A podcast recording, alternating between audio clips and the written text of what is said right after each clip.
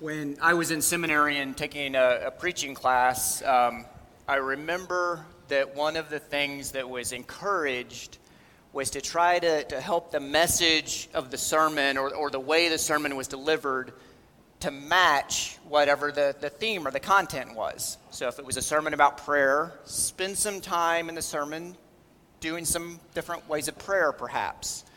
So, of course, um, as Teresa has already reminded us, today is about the boring. So, um, unfortunately, you know, you, uh, you can maybe uh, listening to a boring sermon for the next few minutes. We'll, we'll see how that turns out. No, that's, that's um, my attempt is to start in, in this idea of hope in the unexciting. As, as we talked about last Sunday at the beginning of Advent, uh, this season of anticipation and waiting and yearning. And the reality is sometimes waiting is uneventful, unexciting, boring.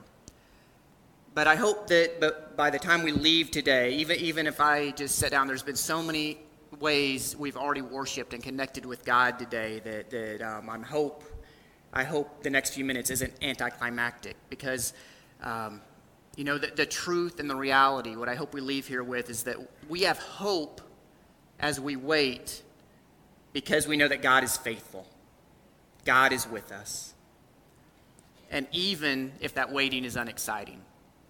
Um, Teresa talked a little bit about driving today, and, and this isn't the perfect illustration by any means, but, but I, I thought about uh, my, my week the, the last couple of days. Um, for work, I had to take a, a three day work trip, and it, it, involved more driving than I normally used to um, which was okay. I don't mind being alone in a car very often.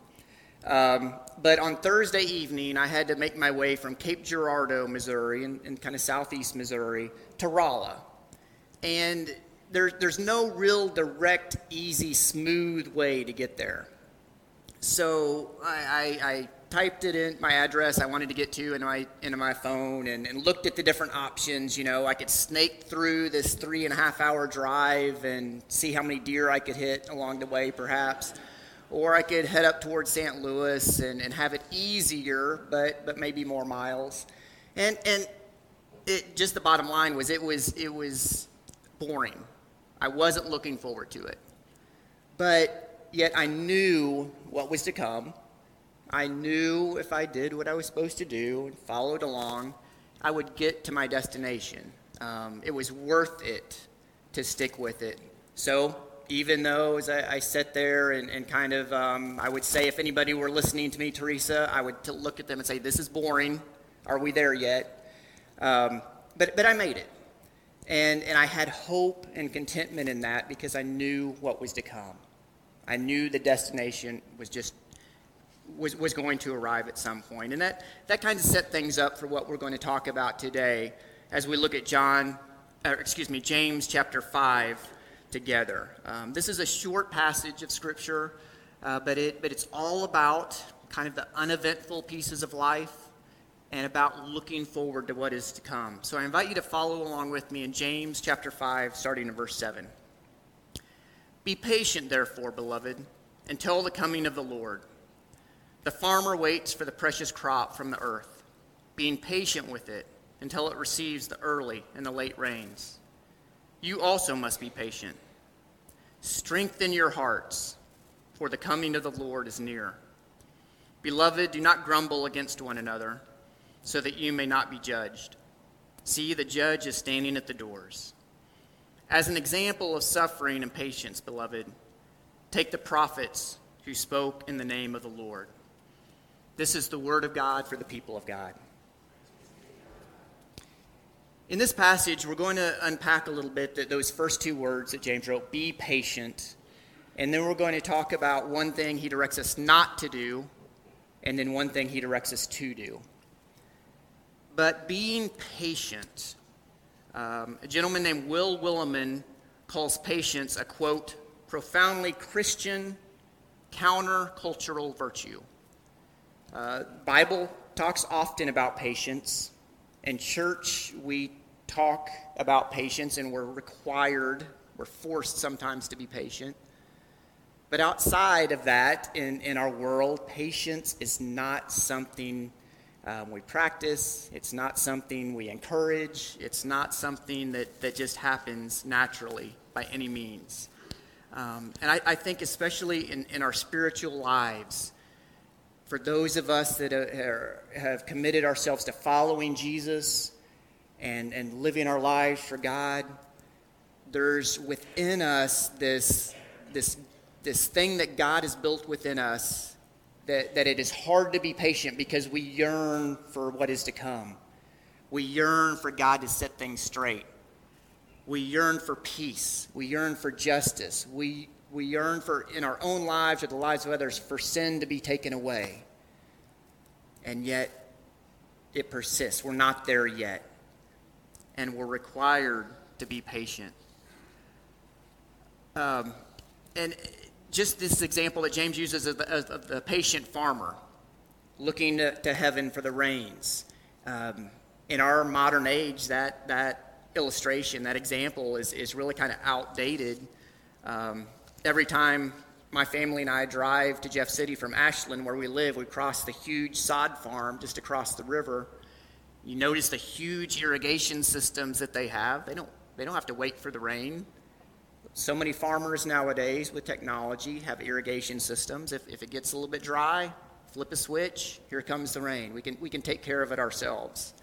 Um, and I thought about on and on and on. I won't bore you with my examples of, of microwaves and Instapots and downloading music where we used to have to go to the record store and wait for a record album to come out, those kind of things. But patience is not something that comes naturally or that we're encouraged to do. But, but as James wrote this, the heart of what his, his message is for us in these few verses um, is in verse 8 where it talks about strengthen your hearts, or other versions of the Bible talk about stand firm. The, the underlying Greek there is, is about um, really focusing on, on our heart and our mind, uh, or the seat or the center of, of our thoughts and emotions. And this idea to stand firm for our hearts to be strengthened, for our commitment, our, our, our willingness to, to be patient, to remain faithful, to be steadfast in that.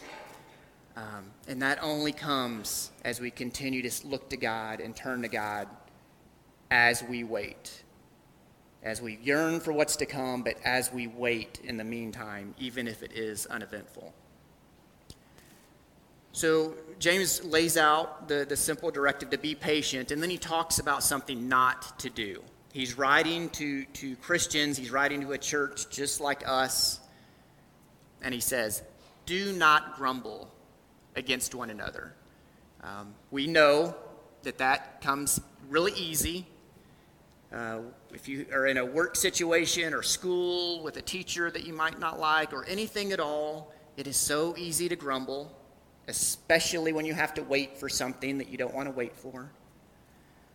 And that, as a church, we're of course not immune to grumbling, complaining, getting frustrated.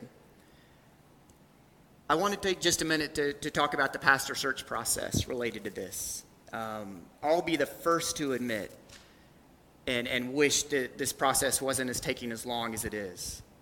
But that's how it is. That's, that's our reality. None of us can go back and, and change or hit the fast forward button or, or rush things from where they are. Um, and I understand there's been grumbling about that. But I really want us to think about what's to come. Um, of course, I can't share much of you uh, due to confidentiality reasons, but, but I will say that the search committee, those of us that are a part of that process, have been so encouraged by what God is doing um, is one just little snippet of it. You know, the, the committee is, is composed of nine people who are very diverse in what we bring to that committee our perspectives, our preferences, the way we look at things.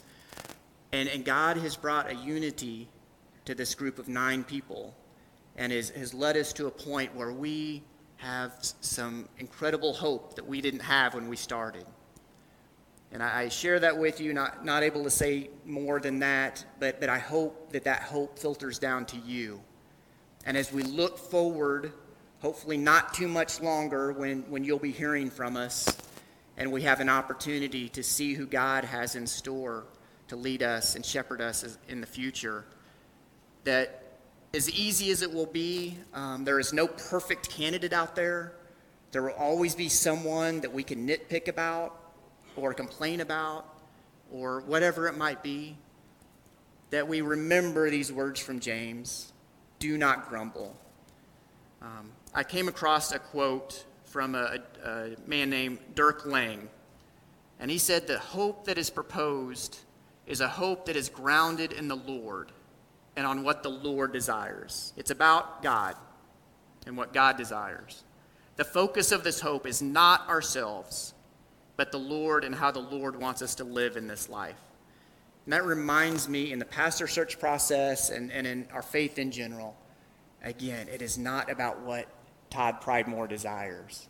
It's not about my preferences or what I think's best, but it's about looking to God and trusting God that God is at work, that God is orchestrating things, putting things together, leading us as we humbly follow, and trusting that God provides for us like God always does. For us in our individual lives and for us as a congregation. Year after year, generation after generation, God is faithful. And God has been there for us. And that leads to the, the third thing that I want to point out from this passage from James. Um, as he talked about one thing not to do, don't grumble. He says, here's something you can do. Look back to those Old Testament prophets. Whenever you get discouraged, whenever you want to grumble, whenever you lose patience, look back to those Old Testament prophets and how they lived out their faith. Um, if, if, if I were writing this as, as James wrote it, I would say if you think you have it bad or if you think it's tough where you're at right now, look back to those men and women of God in Old Testament times who constantly had to, to stand up in the face of evil, who had to stand up in the midst of persecution, who had to run for their lives, literally. And think about how they lived out their faith, how they were faithful and find encouragement in that, that you can do the same, that you can live out your faith. So the next time you may be thinking that, wow, um, I, I can't live out my faith as a Christian here in America because Christians are being persecuted. I can't say Merry Christmas to somebody without feeling like I'm being judged. Any of that crosses your mind, I encourage you to go back and, and read about Jeremiah or Daniel or Elijah or Elisha and see what they lived their faith through. And if they could do that, we can live our faith out in this country that gives us incredible freedoms compared to, to our brothers and sisters around the world. So don't grumble. Look to those who lived out their faith before us.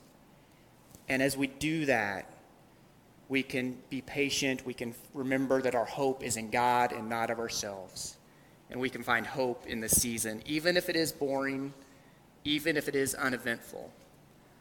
And to close the message today, I'm going to um, we're going to look at a passage from Psalm 146, and I, I hope that these words of, of encouragement speak to all of us today. Invite you to follow along with me. Psalm 146, starting in verse 5. Happy are those whose help is the God of Jacob, whose hope is in the Lord their God, who made heaven and earth the sea, and all that is in them, who keeps faith forever, who executes justice for the oppressed, who gives food for the hungry. The Lord sets the prisoners free. The Lord opens the eyes of the blind. The Lord lifts up those who are bowed down. The Lord loves the righteous. The Lord watches over the strangers. He upholds the orphan and the widow, but the way of the wicked he brings to ruin. The Lord will reign forever. Your God, O Zion, for all generations. Praise the Lord. Let's pray together. God, we're so thankful that you are faithful to us, even when life is unexciting and uneventful and boring. Thank you that we can look to you instead of ourselves. Thank you that you are with us no matter what. And during the season of Advent, the season of waiting and yearning for what is to come, we thank you for your promises that you are with us, that you are providing for us. Lord, in this moment, thank you for meeting us here. Help us to live for you and, and follow you as you lead us. We pray this in Jesus' name. Amen. As we prepare for this time of response, uh, I'm going to invite you to remain seated today, and you may just want to reflect quietly where you are as we have a closing song together. But if you would like to talk with myself or another minister or pray or, or just engage with us in some way, I invite you to join me outside the doors to my right. But let us respond to God as God has spoken to us today.